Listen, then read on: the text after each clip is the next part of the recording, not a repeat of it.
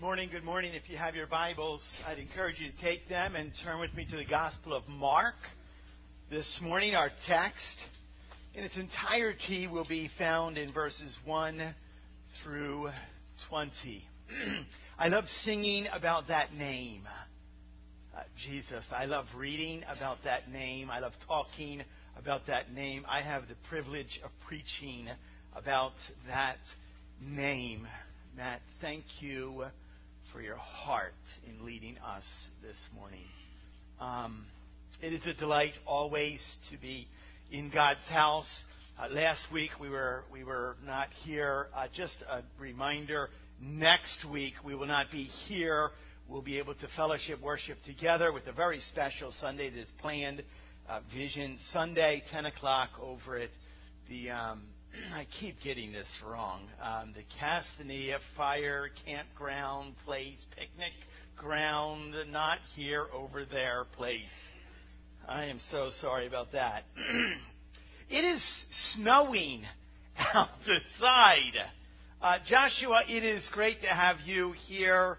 I am sorry about the snow. We, we cannot control that. We tried to do all that we could to welcome you, and God has snow in our forecast for the day. We're testing to see how hardy the uh, flowers that we planted yesterday are. My wife claims that they are hearty. We're going to test that.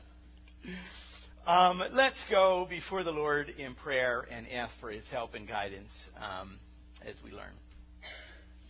Father, we come before you and we are humbled at who you are. We are grateful and thankful for your word that you have given to us. And now you have allowed us to carve out for a few moments a time to hear from you. It says, even in our text, that we are to listen. And I pray, Lord, that that would happen, that you would clear our minds, you'd open up our hearts to hear from you. God, I need, um, in a desperate way, uh, your help communicate clearly, and I ask for that. We love you. We, we love the fact that you see us, that you know us, that you love us, and that you've rescued us. You've offered a means for our, our life to be of such worth and value in Christ. We thank you for that. Bless our time now. We ask this in the strong name of our Savior, Lord Jesus Christ. Amen and amen. Okay, here we go. It, it, really, I was thinking, it really does not matter at this present moment what class you are taking, what corner of life you find yourself in, um, or what career uh, you find yourself in. Whether or not you are running um, your entire office, whether or not you're running your entire company, whether or not you are running after little toddlers in your own home. I want to remind you this morning that communication and I would emphasize clear communication is key. It is of utmost importance. Uh, we have seen throughout the Gospel of Mark, up to this point, Mark is what? He does not waste words. Um, he is all about facts and people, places, it's conversations, it's conflicts, healings, miracles, messages. Mark moves what I call light and fast. But he tracks Jesus' ministry with amazing effect. All of us can listen and learn from Jesus how the master teacher communicates. This morning, we want to look not only at how Jesus communicates, but specifically what Jesus communicates. He always speaks with a message that matters. Okay? A lot of what we say really doesn't matter. When Jesus speaks, it is what? It is a word for our soul. Look around you, okay? What you can see and touch, none of it will last. None of it. Two things. The Word of God lives and endures forever, and the souls of mankind. When Jesus speaks, he speaks to your soul. Jesus, the master communicator, uses different styles. We have seen in Matthew chapter 5, verses, excuse me, in, in chapter 6 and 7, Matthew 5, 6, and 7, a, a very well ordered, clearly divided message uh, the Sermon on the Mount. Um, we see another place in John 13 through 16 where Jesus communicates with a wonderful, meaningful, deeply personal discourse as he speaks to his disciples. Today we are introduced to another mode of communication, another form that Jesus uses, and it will be a common teaching tool throughout the ministry, and it's referred to as a parable. This is the first time that a parable is used in Mark's gospel. We'll read it verses 1 through 9. And there's also, I think because it's the first time, there's an intentional explanation uh, for this particular parable following verses 10 through 20. A parable comes from the Greek word parabole. Okay, think of, of para, parallel, alongside of. If you have a para church ministry, it's a ministry alongside of the local church. A parabole, okay, literally means placing one thing alongside of another thing for comparison. Um, Jesus, in a sense, is saying, I'm giving you a spiritual truth, and to help you understand that spiritual truth, I'm going to put something alongside of it that compares. Now, if you were to look up the word parable in the dictionary, it would be defined as this a story that illustrates a moral lesson we would say, obviously that's correct, but I would say it's partially correct because there's more to it than that. What is the definition of a parable? And then you go, oh, oh, oh, I know. It's the Sunday school answer, right? We all know it is what? It is an earthly story with a heavenly meaning. Uh, kind of, but it's more than that. If that were the case, this would simply make Jesus' parables somewhat equivalent to Aesop's fables. Parables are heavy, they're weighty. Sinclair Ferguson describes parables as mirrors. As a mirror, think of it like this a parable reflects the principles of the kingdom of God and consequently allows us to see our lives in light of that. Every time we read a parable, we listen to a parable being preached, ask the question where do I stand personally? Where's my soul in relation to the kingdom of God? They show us our own heart in light of God's Word. Remember, all Scripture is, is always applicable in some way. But when you see a parable, understand that Jesus usually uses them, almost always, uses them when he's speaking to outsiders. Jesus used parables as a means to communicate a mirror to the Word of God to those who are unbelievers. Now, in fact, later we see in verse 34 of Mark chapter 4, he did not speak to them without a parable, but privately to his own disciples he explained everything. Jesus did this so they could see themselves through the what? Through the mirror of God's Word. Here it is. Pick it up with me. Mark chapter 4, our text. We're actually going to read, just for the sake of time, the first nine verses. Excuse me, the parable itself. Again, he began to teach beside the sea, and a very large crowd gathered about him, so that he got into a boat and he sat in it on the sea. And the whole crowd was beside the sea on the land, and he was teaching them many things in parables. In his teaching, he said to them, I love this part. Listen, listen. Behold, a sower went out to sow, and as he sowed, some seed fell along the path, and the birds came and devoured it. Others' seed fell on rocky ground where it did not have much soil, and immediately it sprang up since it had no depth of soil. when the sun rose, it was scorched, and since it had no root, it withered away. Other seed fell among thorns, and the thorns grew up and choked it, and it yielded no grain. And other seeds fell into good soil and produced grain, growing up and increasing and yielding thirtyfold and sixtyfold and a hundredfold. And he said, He who has ears to hear, let him hear. There's actually a lot of question surrounding this parable and perhaps even your understanding of it in the past. Here we go. We look at this. that the crowds were huge, and, and, and the individuals had really never seen or heard anything like Jesus before. There had been miracles and healings, and, and demons were terrified at the very presence and word of Jesus. Jesus was getting to be a really, really big deal. But most people who followed him were simply there to be exploitive. It was a superficial kind of surface interest. The crowds were following kind of like, so what is, what is the miracle man going to do next?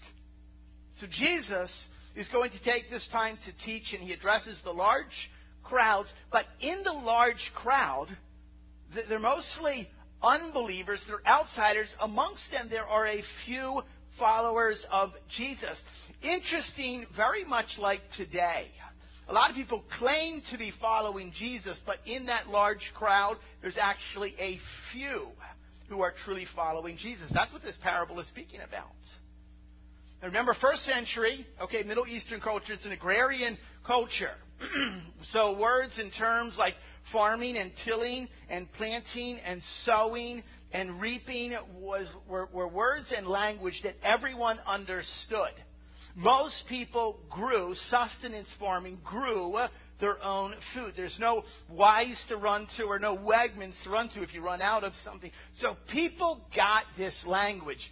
You and I today, we have to work a little bit to get this language, but you don't have to be Farmer Clem, okay, to figure it out. It's still pretty basic. There's an important foundational parable, and there's cer- certain things immediately that are explained. The seed, the reference to the seed that is sown is what? It is the Word of God. Clear explanation. The message of the kingdom of God the seed is the gospel of Jesus Christ. The soils, understand, represent the different conditions of people's souls or our heart. Those that hear the word of God, the gospel of Jesus Christ, respond in one of four ways. I want you to think about this. Every person that has ever walked the face of the earth for all history, every person responds one of these four ways. There's not three ways to respond, there's not five ways, there's four ways, four categories. Number one, some people respond with immediate unbelief. Some people respond with immediate unbelief. I actually think I can feel it. I remember standing on a porch with a man who slammed the, the screen door literally so much so that the screen touched my nose as he slammed his inside. I want nothing to do with it. I remember standing on the porch and I'm like, well, I, I guess I leave now. Some people respond with immediate unbelief. It says this in verse 4 Some seed fell along the path, and birds came and devoured it. Uh, verse 15, uh, Jesus offers in his in, in his personal explanation to the disciples, he, he explains this that Satan immediately comes and takes away the word that was sown. Think about this setting for a moment. Uh, back in that particular time, in that uh, region, th- there were not, fields were not fenced. Okay, Pennsylvania, everyone's got fence. You don't cross someone else's fence line. Okay? That was not the condition here. Oftentimes, fields were, were cut out of the side of a hill. It was terraced farming. And so it was interesting. In order to get up the hill, you had a path that would kind of zigzag in order to get to the top of the hill. And a sower, sowing his seed, would occasionally miss the field. So much so that a little bit of the seed would fall onto a path and it was easy pickings. Birds would what? In a sense, birds think about this. Why are birds hanging around paths? Any good bird hunter knows In a sense, birds eat little bits of gravel, don't they? In order to digest. And so what happens is that it's kind of, for a bird, it's like free food, and I get my rocks on top of that in order to take care of, take care of the food. It's like a two for one special. Buy one, get one. The birds know what's happening here. Understand this. Um, uh, Luke's gospel actually has a little bit more detail. That that, what, that which was not eaten by the birds was crushed underfoot. Okay. In either case, in either case, the seeds are gone, and the seeds are gone immediately. So much so that the word does not even take root.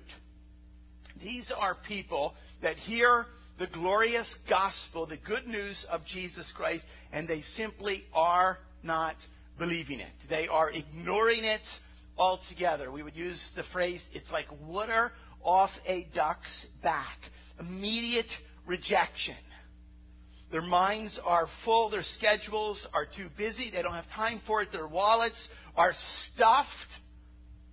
And there's other things, there's many things, there's anything in their life that is more important than this. And Satan will actually convince them that, that you don't need that. And he steals the word.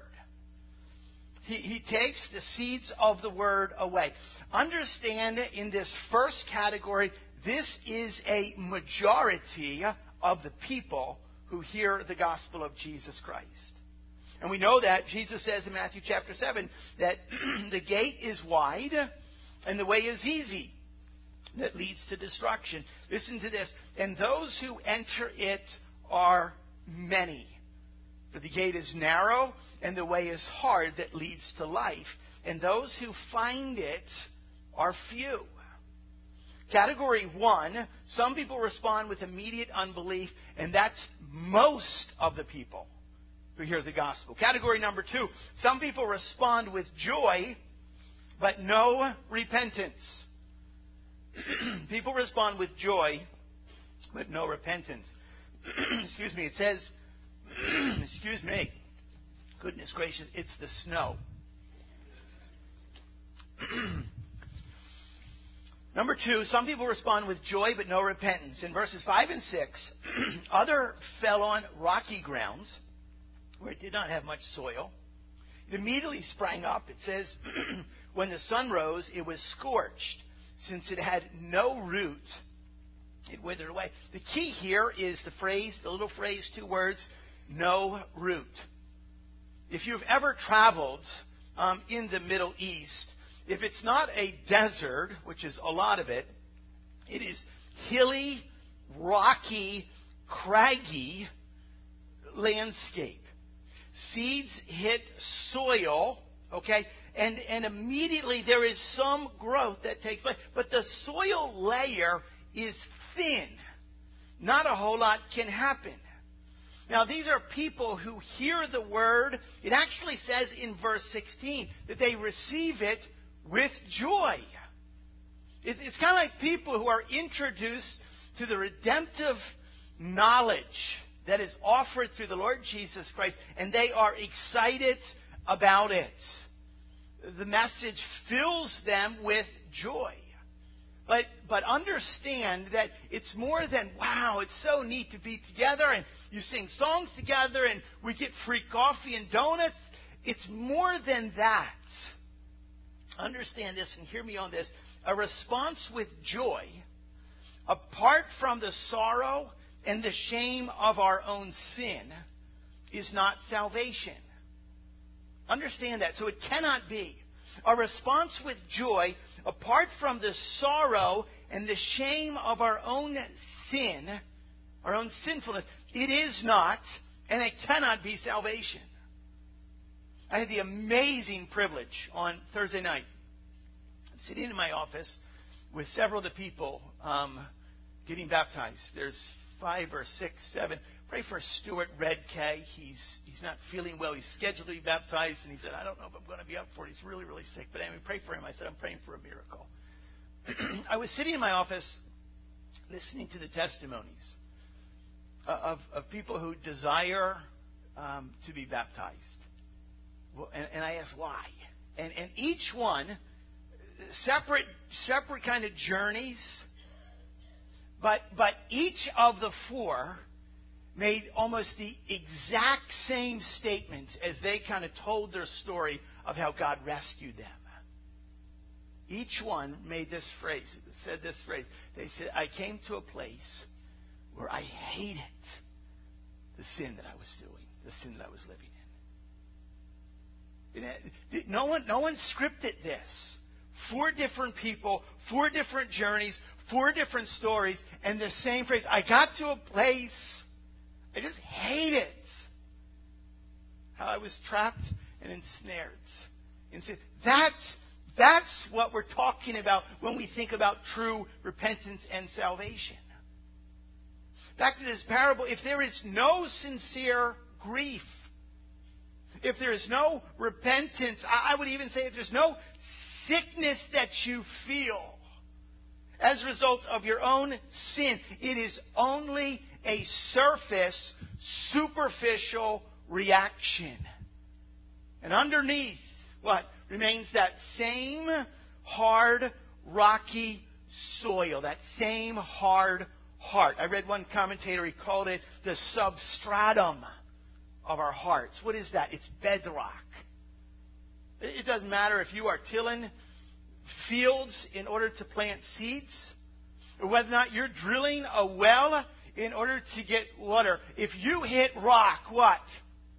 There is nothing happening. There is nothing happening. That is, in a sense, the prideful, arrogant, hardened heart that refuses to repent, that causes people, when, when they are confronted with the full impact of the gospel, although they receive it with joy, I'm so excited about this message, but it stops there. It actually is explained further in verse, verse 17 when tribulation and persecution arises on account of the word, immediately they fall away. Realize that when you choose to follow Jesus, it's going to be hard. That, that it actually it actually says you'll face trouble on account of the word. It doesn't mean that you're going to face trouble just because of your own stupid sinfulness.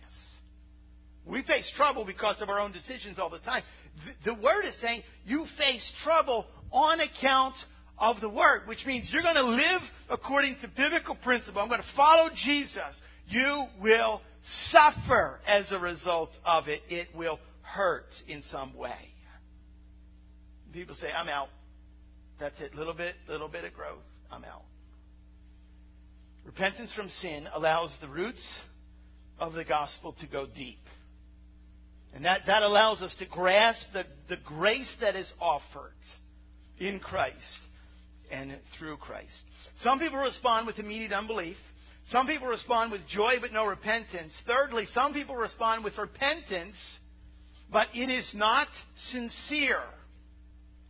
Some people respond with repentance, but it is not sincere. Number three. What does it say in verse 7? It says, Other seed fell among thorns, and the thorns grew up and choked it out. Jesus adds greater explanation in verse 19 that the cares of the world and the deceitfulness of riches and the desires for other things enter in and choke the word. And it proves unfruitful. Now, I, I want you to, to notice, very important, that the seed falls on good soil. And it, what happens? The seed falls and it grows. And it's going well. It's soil that is, that is rich, moist, nutritious. And, and the sun shines and the rain comes and it all looks so perfect. It all looks so pretty. And what happens with the seed? It, it, it bursts open and there is growth. There's life. It's alive. It's tiny at first, but it grows and it even blossoms. It is an exciting new life. Someone is saying, I want to be transformed. I want to follow. One is repentance. Perhaps they shed tears as a result of their own sinfulness. Perhaps they, they even get baptized. Perhaps they even join a local church. But then, but then what happens is that something, something takes place. And all of a sudden, it's like, hey, hey, how come I don't see them in our home group anymore? They, they used to come to our home. group. I, I, I used to be able to call them, and they would show up for prayer times, and we could pray together.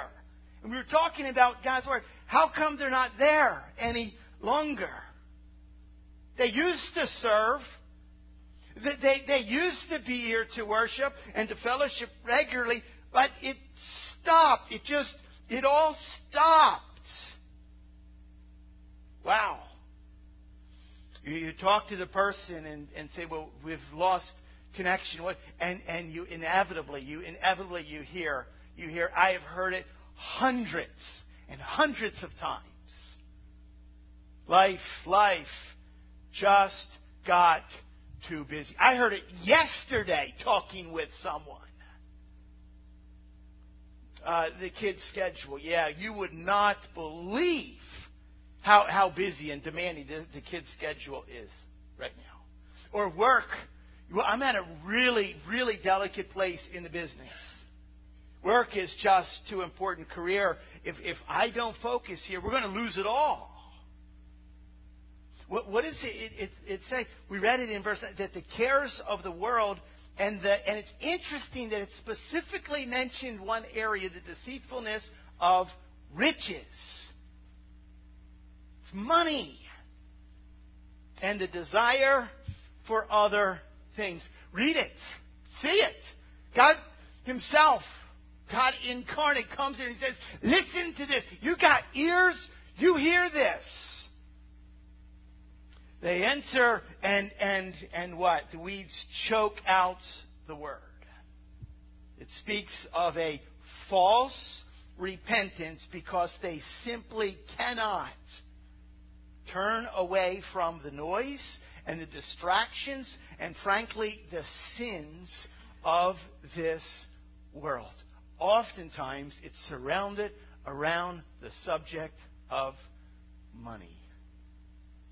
Just we, we just don't. If if I don't work on Sunday morning, then we're just not going to make it. Let me let me remind you. In a couple chapters, we'll actually pause on this in Mark chapter ten. It is easier for a camel to go through the eye of a needle. And this is, this is literally speaking than it is for a rich man or a rich woman to get into heaven. James chapter 4, in, in verse 4, it says that if you want to be a friend of this world, this is strong language, then you will be an enemy of God. Okay, you can't, you cannot walk both sides of the fence. Not here, not from what we see in the truth of Scripture. It just got too busy, and, and I was really, I really want to be there. I love what you guys are doing as a church, making a great impact in the community. I'm just, I'm just too. Does does that does that describe you? Do, uh, do you know people that used to be here? They, they used to sit in, in the, and now we don't see them any longer. Understand this makes sense. Do you realize that all three of these first soils, all three, represent hearts and people that are not saved? They are not safe. Now, now does it does it mean that they cannot turn. No, they, there's always, there's always an opportunity. But, but a lot of people wrestle and struggle with it. You're telling me that three out of four soils, I'm telling you three out of four soils, these people are not saved. Fourth thing, finally, what happens? Notice some people respond. The, the last one, make very, very, make very certain that you hear this word, few few people respond with joy and sincere repentance. Let me, let me begin with this. The Church of Jesus Christ, the Church of Jesus Christ, is much smaller than you and I think. The true Church of Jesus Christ is much smaller than you and I think. And, and we'll see it in Scripture. Look at this. It says in verse 8 Other seeds fell into good soil and produced grain, growing up and increasing, yielding 30 fold, 60 fold, 100 folds. Here it is. Here's, here's the seed that takes root. what happens is that there's work. We know that. There's weeding that takes place. There's cultivating and plowing that takes place. All of it, all of it is done with what? A view of the harvest. It is what? It is the kingdom of God. It's not here and now where our focus is on the harvest. And this, this moves beyond the blossoming. Remember the, the, the third one, it blossomed. There was even a pretty flower. You can't eat the flower. You just look at the flower, it looks good.